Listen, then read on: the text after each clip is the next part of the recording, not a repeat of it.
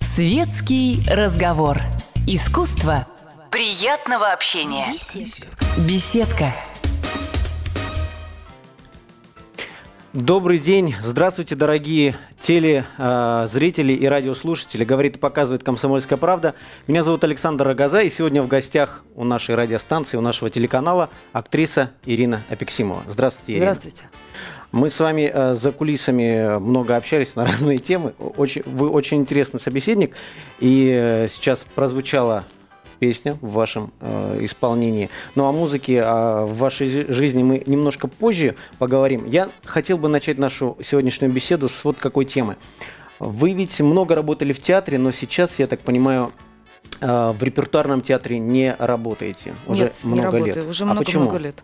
А, ну, так сложилось просто, так сложились обстоятельства. Это такое, как бы, недоразумение, которое, в результате которого мне пришлось уйти из художественного театра. И с тех пор я уже нахожусь вот в свободном плавании уже 12 лет. Но ведь, э, насколько я знаю, в 90-м году вы заканчивали курс э, Олега Табакова, и Олега сейчас Табакова. э, Олег Павлович возглавил МХАТ, уже несколько лет там работает. Вы, у вас не было мыслей или, может быть, предложений э, войти в труппу? Были предложения, но не войти в труппу, были предложения от Олега Павловича поучаствовать в той или иной постановке, но то не складывалось, то не выходили спектакли, в которых я репетировала, то там еще что-то. В труппу он мне не предлагал прийти, нет.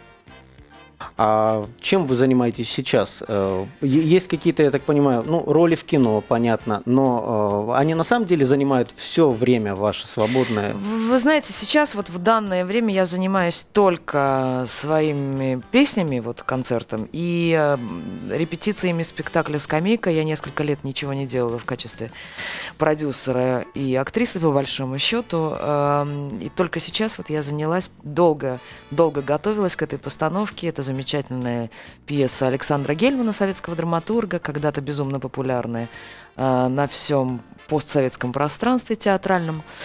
А, имеется в виду не только наша страна, но и Япония, и Польша, и Югославия, и там где только не ставилась эта пьеса. И вот, слава богу, она была забыта на несколько лет. И я ее достала, и вот мы репетируем. Э, Очень у меня большие надежды на этот спектакль. У меня замечательный партнер Гоша Куценко. Очень большие надежды актерские. Это такой, знаете, рывок такой а, на слабо. А вот не слабо двум артистам среднего возраста выйти на сцену и продержаться вдвоем, как бы это было в прекрасные советские времена. Где ее можно будет посмотреть? Это все-таки выездной э, в- такой э, выездная постановка для гастролей или э, Нет, в она- Москве она будет где-то идти? Я надеюсь, что она будет идти достаточно часто в Москве. То есть а, премьера состоится 20 октября на сцене театра Содружества актеров Таганки. Мы будем играть в Москве, и мы, конечно, будем ездить на гастроли, потому что условия антрепризы таковы, что надо ездить, надо перемещаться со сцены на сцену. А в кино, вот последние годы, э, вы чем занимались? Сериалы. Только сериалы? Я шучу, нет, не только сериалами, были фильмы, был фильм. А, знаете, это такой закон подлости, я не знаю. И наконец-то у меня была роль, которую мне очень интересно было играть. Это был, э, снимался полный, полнометражный фильм под названием, у него два названия было «Город счастья» или «Мурка», и он не вышел. Что с ним случилось? Почему этот фильм не вышел? Я не имею никакого понятия. В общем, зрители его не увидели. И не знаю, надеюсь, может быть, когда-нибудь увидят, когда я буду старенькой-старенькой, но это уже будет поздно. И А не чё- вышло. о чем там э, шла речь? То есть это, Это, 20-е знаете, годы или... Да, да, да, это 20-е годы, то есть это начало э, абсолютно 17-й год. Это э, семья э, питерских, э, как тогда называлось, Петербург, Петроград, Мгм. э, интеллигентных людей, врачи, ученые и так далее. Э, приходит революция, расстреливают семью, и эта женщина, она с чудом остается одна в живых. Погибает муж, погибают двое детей. И у нее выбор или просто лежать на улице погибать, или она уходит с одним из бывших э, знакомых с белогвардейским офицером и становится Муркой, той самой знаменитой Муркой, про которую поют песни. Ну, то есть это ре- реальная история или Это все-таки ре- это- доработанная, Это доработанная история, э, насколько знает, э, насколько я знаю, насколько все знают, были такие Мурки три. Была одна в, Сан- в Питере, другая была в Одессе, естественно, Мурка, и была Мурка, по-моему, в Ростове. Ну, естественно. Вот из трех, конечно, вот из трех Мурок сделан такой один вариант, одна история. А второй фильм, который вы, вы, вы говорили, что вам тоже нравился очень, но не вышел. Да, Что мне это тоже нравился. Это называлась тоже питерская э, компания снимала, то есть это РВС, знаменитая наша, а, снимала сериал под названием «Счастливчик Пашка». И я играла роль для себя, опять же, очень интересную. Я очень надеялась на то, что это выйдет. Я играла хозяйку провинциального города, такую бой-бабу, влюбленную, дурную, абсолютно, э, в чем-то абсолютно слабую, незащищенную, безумно смешную в то же время мощную такую русскую бабу. И я очень рассчитывала на то, что это выйдет. Наконец-то хоть как-то поменяется мой образ, вот это стереотипное мышление, да, когда все на меня смотрят и видят каменную княжну или Амину из дня рождения буржуя. Но это тоже не вышло. Скажите, а в чем такая... э, Я уже не первый раз слышу, что такая проблема существует в кино, когда фильмы делаются, монтируются, даже люди получают за них э, нормальные деньги, все как договаривались, да, и фильм много лет лежит на полках. Я даже недавно, недавно общался с одним актером, который э, если посмотреть в Википедии его послужной список, да, вышедших Да. фильмов, он очень маленький. А на самом деле он, когда начинает загибать пальцы и перечислять актеров, с которыми он сыграл, то это очень большой список. Чем проблема? Почему эти фильмы не выходят? Я не знаю, на самом деле я не знаю точно. Я не могу э, ответить абсолютно правильно на этот вопрос. Мне кажется, что для одних э, хватает средств, чтобы снять фильм, не хватает дальше. А то, чтобы его закончить, выпустить, э, реклама стоит невероятных да, денег. Может быть так, может быть кому-то нужно просто отмыть какую-то часть средств и снять, и уже не важно, что с этим будет. Я не знаю. Куда деваются эти фильмы? Я понимаю, в советские времена, да, когда лежали по идеологическим каким-то соображениям фильмы на полках, это было одно. Что сейчас, непонятно. Ну, будем себя тешить только тем, что можно сказать, мой фильм лежит на полке. На чьей, правда, не важно, но лежит. Но с другой стороны, если он все-таки выйдет, это будет уже такой раритет. И Да, конечно. Если они все, всем пакетом-букетом выйдут, то будет Это будет очень здорово. Да. А скажите, пожалуйста, вы ведь э, начинали продюсировать э, в театре уже, наверное, не ошибусь, наверное, лет 10 назад, да? Пе- Первые. э, Первый спектакль у меня вышел в 2001 году, 11. А потом был большой перерыв. С чем это связано? Все-таки там бесперспективное для- для России поле продюсирования в театре? Или Нет, это не бесперспективное. Просто, понимаете, э, антреприза, которой я занимаюсь, она поставлена в нечеловеческие условия. А, Потому что есть репертуарный театр, и те, кто работает в репертуарном театре, это как бы сейчас, я не знаю, это специальная такая идеология или нет, люди высшего сорта, и те, кто занимается антрепризой, это люди за рамками высокого искусства. Потому что мы должны оплачивать сумасшедшие аренды залов, репетиционных, э, театров для того, чтобы играть спектакль. Значит, мы должны поднимать цены на билеты. Значит, где-то нужно брать эти деньги, чтобы делать эти спектакли. Я не имею права взять к себе в антреприз. То есть я имею право, но я никогда в жизни его не буду прокатывать где-нибудь за пределами Москвы. И не факт, что в Москве придут зрители, если я возьму к себе в спектакль, например, очень хорошего, но никому по сериалам неизвестного актера. Зрители просто не будут покупать билеты. То есть у меня нет этой возможности, поэтому это все безумие какое-то. Поэтому, наверное, в большинстве ставятся дурацкие антрепризы с пошлейшими названиями, при том, что зрители сами говорят, как нам надоела эта антреприза, но они ходят на них. Ведь никто не хочет идти просто на пьесу. Или на, назва... или на режиссера. Ну, там, да. Никто же не хочет интересоваться. Идут на вот эти фотографии артистов, безумно улыбающиеся, переходящие с одной афиши на другую. Поэтому это очень тяжелая история. А, И я сделала, почему? Я сделала четыре спектакля, да, два из них, двое, да, два, Декамерон и Кармен были очень успешными спектаклями. А, Я имею в виду и коммерческие, и творческие. Творческие они все были успешными. Коммерческий был очень тяжелый спектакль, и я решила сделать мюзикл «Веселые ребята». Огромный мюзикл с большим количеством артистов, с написанной свежей музыкой Максимом Дунаевским, с Виктором Крайвером, с новым либретто написанным. 63 артиста было на премьере занято в мюзикле. Но я это коммерчески не потянула, потому что за мной не стоял никакой банк, никакой спонсор. Опять же, потому что это антреприза, потому что никаким коммерческим структурам не выгодно поддерживать антрепризу, а исключительно репертуарный театр. Это другие там налоговые льготы и так далее.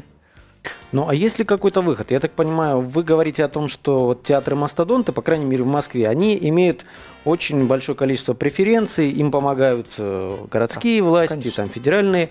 А артисты, которые вне этой системы, они вынуждены вот э, заниматься, не знаю, вот вы сказали слово пошлость, да, по-моему, там с да, пошлыми было, названиями. звучало так. Да. А есть ли какая-то альтернатива? Что нужно сделать для того, чтобы это исправить? Или это вообще это во всем мире вот такая система? Нет, во всем мире не такая система. Должна быть система, по которой э, выгодно будет финансировать, я имею в виду не государственным структурам, финансировать искусство должна быть какая-то налоговые поблажки для людей, которые будут вкладывать деньги в театр. Ведь не только сериалы и телевидение воспитывает, то есть в основном воспитывают не они, молодое поколение растущее, а люди должны ходить в театр, люди должны ходить в консерваторию. И должно быть выгодно для всех это финансировать. Значит, должен быть какой-то закон. В, я не буду сейчас говорить там в Америке там-то и там-то и там-то это существует. Это существует в других странах, где это существует. А, я хотел бы, чтобы к нашему разговору присоединились, если пожелают, наши радиослушатели, которые нас сейчас слышат. А, телефон прямого эфира 8, 8, 8 800 ровно 200 ровно 9702. Если у вас есть какие-то вопросы, прошу вас, звоните. А, Ирина, вот такой вопрос. Я видел вас во многих фильмах, но мне кажется, что, к сожалению, может быть, это проблема, опять же, нашего кинематографа, у вас э, всегда одно амплуа – то есть режиссеры сознательно э, используют вас только вот э, в таких подобных ролях? Абсолютно сознательно. Никто не хочет экспериментировать, никому не интересно попробовать, а вдруг вот при таком имидже, да, очень конкретном, может получиться дать другую роль, и вдруг получается э, интересное какое-то сочетание слияния. Никто не хочет думать в эту сторону мы все распределены, каждый по своему амплуа. То есть каждый занимает свою нишу. А как это происходит? То есть э, есть э, там центры управления этими фильмами, да, так скажем, и у них в папочках расписано, что там герой-злодей, там список таких-то актеров. Есть режиссеры, которые приглашают ак- актеров на кастинг. Да, угу. В смысле, да, там режиссер кастинга, вторые режиссеры. Они смотрят по сценарию, там, столько-то лет, э, краткое описание персонажа. Блондинка, ну, примерно то, что видел автор. Значит, у нее есть список этих А, да, типажи. Типаж, угу. типаж. Никто не соображает, никто не хочет ничего делать. Мне все время, понимаете, я ненавижу, когда говорят, посмотрите на Голливуд. Вы видите, как они... Я ненавижу это, но это так происходит. Но почему э, они имеют возможность играть все? И им дают эту возможность. И зрители, наоборот, ходят смотреть на эксперимент. Но неинтересно смотреть даже самого замечательного артиста все время в одном и том же. Это просто неинтересно. Но почему не подумать в эту сторону? Ну, как здорово было бы, если бы, например, я даже бред говорю, но Апексимова сыграла Джульетту. Ай-яй-яй, а вдруг пошли бы посмотреть, что из этого получится? А, ну, все-таки хочется понять, это делается для чего? Для того, чтобы зритель вообще не думал, э, вот есть установка, что такой-то актер всегда играет там милиционеров, да, полицейских. А, э, это для этого делается, чтобы мы, переключая каналы, не видели разницу или для чего? Ну, с одной стороны, можно подумать, что это так делается. С другой стороны, просто те, кто это делают, а, они не, не, не очень глуб, глубоко мыслят, не очень глубокие люди, не очень, возможно, образованные люди, не очень талантливые люди. Поэтому им гораздо проще. Это, знаете, как вот только что я рассказывала про антрепризу, что должны быть фотографии. Вот то же самое, а, у нас же как бы большое кино не очень развито сейчас. То, что называется полным метром, художественным фильмом и так далее. Сериалы. А зачем в сериалах экспериментировать? Это никому не нужно. Вот берется, вот этот играет, этот, этот играет. Все. Никого это не интересует. Дальше это уже творчество. Это дальше ты уже вступаешь в какое-то некое творчество, какой-то эксперимент, ты думаешь, ты создаешь какой-то фильм. А у них создается не фильм, у них создается продукт. А нет сейчас э, режиссеров, которые могли бы, используя свой авторитет, сломать эти стереотипы, или им это тоже уже не нужно? Вы знаете, я э, знаю достаточно количество режиссеров, хороших режиссеров, которые сейчас там, ну где-то я с ними сталкиваюсь, во-первых, сидят без работы, потому что не хотят снимать так называемое мыло, а хотят снимать то, что они хотят снимать, и на это им не дают деньги. Не дают деньги. С одной стороны, я понимаю, почему. Потому что э, я не говорю архаусное кино, но как бы они хотят снимать полный метр. Полный метр у нас отсутствует прокат. Для того, чтобы снять хороший фильм и его прокатать, то есть, ну куда? Этих денег нет. Их ты их никогда в жизни не вернешь. Значит, снимаются фильмы до, там, с бюджетом до миллиона долларов. До миллиона долларов можно хоть как-то прокатать за счет дисков, за счет какой-то там, да, это вернуть. До миллиона долларов с бюджетом очень трудно снять хороший фильм. Ну, а мы, например, имеем... Э, недавно я смотрел фильм, по-моему, называется «Между». Это новая работа Скорсезе, в которую он привлек, э, казалось бы, уже опустившегося актера Вэлла Килмора, который испортил себе имидж, играя в каких-то дешевых да, фильмах. На мой взгляд, получилась достаточно неплохая э, лента, и при, том, э, при, при всем при этом достаточно дешево говорят. При этом это Скорсезе, то есть человек, готовый на эксперименты и на то, чтобы вытянуть из небытия актера, который... Он себе может гремел. позволить пойти на эксперимент, потому что он Скорсезе. Потому Но что у нас он... есть сопоставимые для России фигуры. Кто? для России. Ну, для, для России. И да, ну, конечно, да. не для мира, но для нашего рынка, я имею в виду. То есть ну, люди, которые могли бы сказать, а вот я, вопреки, вот я захотел, я вот так сделал, я могу себе это позволить. Ну, у нас это может сделать только Никита Сергеевич, пожалуй. А Бондарчук, Михалков. скажем, или он э, куда более зависим от факторов? Под него а, ведь наверняка не деньги могут даваться. Ну, наверное, ну, если мы говорим относительно России, то тогда давайте говорить. Тогда есть Никита Сергеевич Михалков, есть Павел Лунгин, есть Алексей Учитель, есть, ой, боже мой, я сейчас не смогу перечислить, но их немного. Я думаю, что мне хватит одной руки, чтобы перечислить этих режиссеров. Но вот они и снимают. Ну, если вот так все-таки остановиться сейчас и оглядеться, нас э, ждет какой-то ужас, или мы должны смириться с этой реальностью? Да нет, зачем мириться с реальностью? Должен каждый делать просто в силу своих возможностей что-то делать. Нельзя сидеть и мириться с реальностью. Я делаю, я делаю скамейку Гельмана. Понимаете, не французскую, не Макдонаха, не французскую переводную пьесу, а вот скамейку Гельмана. Но перед этим несколько лет вы э, были вынуждены ничего не делать, работать в кино для того, чтобы заработать деньги на свои... Э, а, я вынуждена была работать в кино просто потому, что я устала бороться с, а, вот со всеми со, со этими вот этими вот причинами, проблемами, про которые я вам говорила. Тут битые 45 минут. Я шучу, конечно. Я просто устала бороться, я одна. А, у нас человеческий фактор ничего со времен Гоголя не поменялось. И человеческий фактор до сих пор остался проблемой. И мне трудно одно это делать. Я напомню, что в, у нас в гостях Ирина Апексимова. Мы вернемся после небольшой паузы.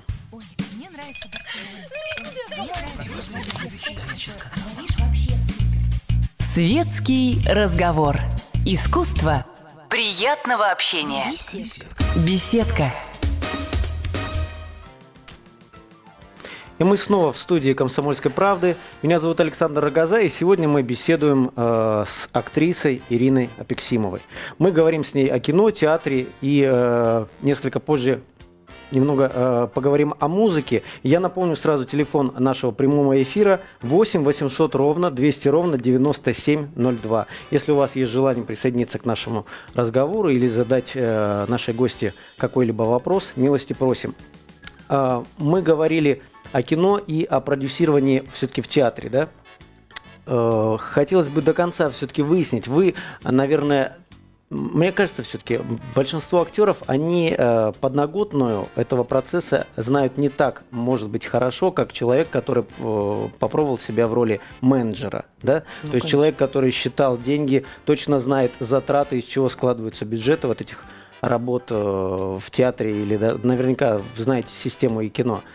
А, как, как вы думаете, люди, э, вот актеры, которые получают какие-то гонорары или имеют какие-то требования да, к э, своему присутствию, присутствию в том или ином проекте, а им необходимо знать вообще эту математическую, экономическую подноготную, из чего складывается? Я думаю, что абсолютно наоборот это не нужно никому. Потому что, ну, артист вообще это, да, как мечта у всех режиссеров, артист это белый лист на который надо наносить потом краски разных оттенков, которые нужны режиссеру. И потом существует еще такое мнение, что артисты не очень умные люди, и, и чем глупее, тем лучше в профессии, потому что легче это трансформируется. Это мнение у режиссеров есть? Это мнение режиссеров, оно... это мнение продюсеров, да. Или оно имеет под собой что-то? Вы знаете, э, ну, я не хочу оскорблять свои, свою любимую профессию, но очень часто это э, так оно и есть. Потому что чем э, сильнее человек, чем умнее, чем э, как бы сложнее сама по себе личность, тем хуже она работает. На, она, эта личность, я да. имею в виду, субстанция. работает субстанция, работает э, профессии. Потому что слишком много думаешь. Это знаете, как у вокалистов, у хороших вокалистов, у них есть резонатор – вот у них как идет там воздух, голос звучит, у них есть резонатор. Это над ними все шутят и издеваются, что у вокалистов нету мозгов, у них резонатор, чтобы хорошо звучал голос. Но также про артистов. Я, конечно, шучу, э, это все неправда, но тем не менее артисту это знать не нужно. Но для вас это наверняка был полезный опыт. Или вы уже а, проклинаете тот день, когда ввязались вот в эту экономическую деятельность? Нет, я не проклинаю. Мне как раз наоборот это очень интересно. И я нахожу в этом какой-то кайф, как ни странно. При всем при том, что я актриса, но мне очень нравится заниматься продюсированием. Но это именно продюсирование или уже э, исполнение каких-то режиссерских функций? Нет, именно продюсирование, скорее администрирование, скажем так. А нет желания попробовать себя или в театре, или в кино все-таки в качестве режиссера? Наверняка опыта предостаточно уже. В, в кино я уже один раз, ну так скажем, зашагнула, попыталась перешагнуть эту, эту черточку. Я сняла один фильм, но в театре я никогда этого не делала. В театре я думаю, что я не решусь на это. Совсем другая профессия. Я не думаю, что я смогу это сделать. Вот так скорее. И завершая тему кино, э, все-таки ближайшие какие-то работы, э, за которые с удовольствием хотелось бы взяться. Кино? Да, в кино. Такие существуют? Нету таких. У меня нет предложений. Даже предложений? Да, у меня даже нет предложений. Да, даже, даже уже из папочки, где на, на, написаны... Э, Да-да-да, из папочки, где я написано, где да. я стою, да, занимаю свою полочку, вот эту нишу свою. А, даже оттуда нет предложений, потому что, ну, видимо, уже есть достаточно много молодых, идущих за мной в том же амплуа, которые они занимают, да, ну, ну наверное, уже как-то подумали, что, может, хватит эпиксимы предлагать убийц. Скажите, а есть все-таки э, актеры, фигуры, которые могут э, сломать эти стереотипы и отказываться от ролей, если и, или экономически могут. они, к Актеры могут отказываться и ждать своей роли, если они экономически каким-то образом защищены. Семьей или а, каким-то другим хобби, который приносит доход. Или так, тогда артист может отказываться. Это единственное, что актеры могут работать и зарабатывать себе на хлеб насущный. Это сниматься в кино, играть на театре там, и так далее. Да? Все. Если у тебя нет ни мужа, там, ни жены, у которого свой небольшой свечной заводик, или у тебя у самого вдруг есть такой свечной, если у тебя этого нет, ты не имеешь права, ты не можешь отказываться. Мне почему-то приходит на, на ум э, пример Сергея Безрукова, который наверняка после успеха бригады было огромное количество предложений сыграть Братков, и он бы э, на, наверняка заработал огромные деньги, э, штампуясь просто в этих ролях. Многие, наверное, имеют на это право его не любить, там, говорить о том, что он сыграл всех-всех-всех, там, и Иисус да. Христа, и всех-всех-всех, там, э, Есенина и прочих-прочих, да, персонажей известных. Но, тем не менее, каждая его роль, она отличается от предыдущей. То есть он может, поставил себя так, что Честь и хвала Сергею Безрукову, который не размножил себя, не растиражировал себя в качестве братана, я повторяю вас, честь и хвала его семье, которая, возможно, его от этого предостерегла, и его семье, которая дала ему возможность отстраниться от этого и, наверное, ждать следующей роли и ждать правильной роли. Но при этом Сергей Безруков еще работал и до сих пор считается актером э, театра под руководством Табакова, то есть какую-то зарплату он получает и играет на театре. Я говорю в данном случае о себе. Я не могу отказываться. Я нигде не получаю зарплату. А вы можете, может быть, не называя фамилии, э, существуют ли примеры, когда человек, э, чувствуя, что не нужно играть в таких-то ролях, в итоге просто сейчас вынужден прозябать. Известный какой-то актер, который исчез. Да, миллионы. Миллионы таких актеров. Миллионы. Ну как, если не называть фамилию, то я не смогу привести примеры. А если можете назвать, мы, конечно, будем признательны. Нет, нет, ни за что на свете. Никогда. Мне этого не простят, и потом это не мое дело. Ну и с вашего позволения, а, все-таки очень хотелось бы поговорить о музыке. Вы из музыкальной семьи, и в прошлом году, если я не ошибаюсь, появился такой интересный проект – когда вы исполняете старые одесские песни, которые уже наверняка за многие годы растеряли истинных своих авторов, став народными. Что это для вас? Э, почему этот проект возник? Ну, для меня это в первую очередь э, очередной выход, то есть не очередной, а это выход на сцену в качестве актрисы. Я это не разделяю. Это здесь я певица, а здесь я драматическая актриса. А, когда нас учили, я думаю, что сейчас это вообще во всех средствах очень модно, и, э, а, то есть синтез всего на свете. Мы говорили с вами о журналистах, которые должны и писать, и снимать, и, и фотографировать, да, и немножко говорили. танцевать. Вот то же самое про артистов, которые должны и петь, и танцевать, и играть на сцене, и стрелять, и водить машину. Так что это очередная грань актерской профессии. Меня как актрисы. Вот эти вот одесские песни. И мне очень удивительно, когда там я говорю, я пою песни, приходите, ну, на меня все смотрят, как будто я с луны свалилась. Как будто этого не может быть никогда. Дорогие радиослушатели, дорогие телезрители, я пою песни, приходите. Когда и куда? Да, приходите. 20 мая в театр «Школа современной пьесы». 6 июня в клуб «Гнездо глухаря» и 21 июня в Центральный дом художников. А, насколько я знаю, вы же выступаете с живым составом. У меня прекрасный, это... потрясающий. Там это такие, такие музыканты. Дудочки, такие это такой кайф сумасшедший. Это там не дудочки. Ну, духовые очень такие задорные вот эти. Там все. кларнет. кларнет. Из духовых всего один а, кларнет а, у меня в ну, составе. Он, значит, так замечательно звучит. Но это потрясающий заменяет. музыкант, это правда. Сергей Шитов, он солист президентского оркестра, на секунду. Насколько сложно вам было собрать этот живой оркестр? А, собирала не я, я собрала только Тимура Ведерникова, который считает считается музыкальным э, руководителем э, этого коллектива и вообще всей этой программы. Я предложила это Тимуру. Тимур уже собрал таких сумасшедших музыкантов. Вот Сережу Шитова, Сергей Шитов, кларнет. Юрий Медяник вообще уникальный музыкант. Это баянист, который играет на скрипке. И на чем он играет лучше, неизвестно. То есть он у нас в программе меняет то баян, то скрипку. При том, что у него сейчас, э, так, на секундочку, в конце мая будут сольные концерты в Ля Скала. Это я просто про уровень музыкантов рассказываю. Да, я, я, вообще там достаточно хорошо слышно а, в песне, которую мы ставили сейчас в радиоэфире, как это все звучит.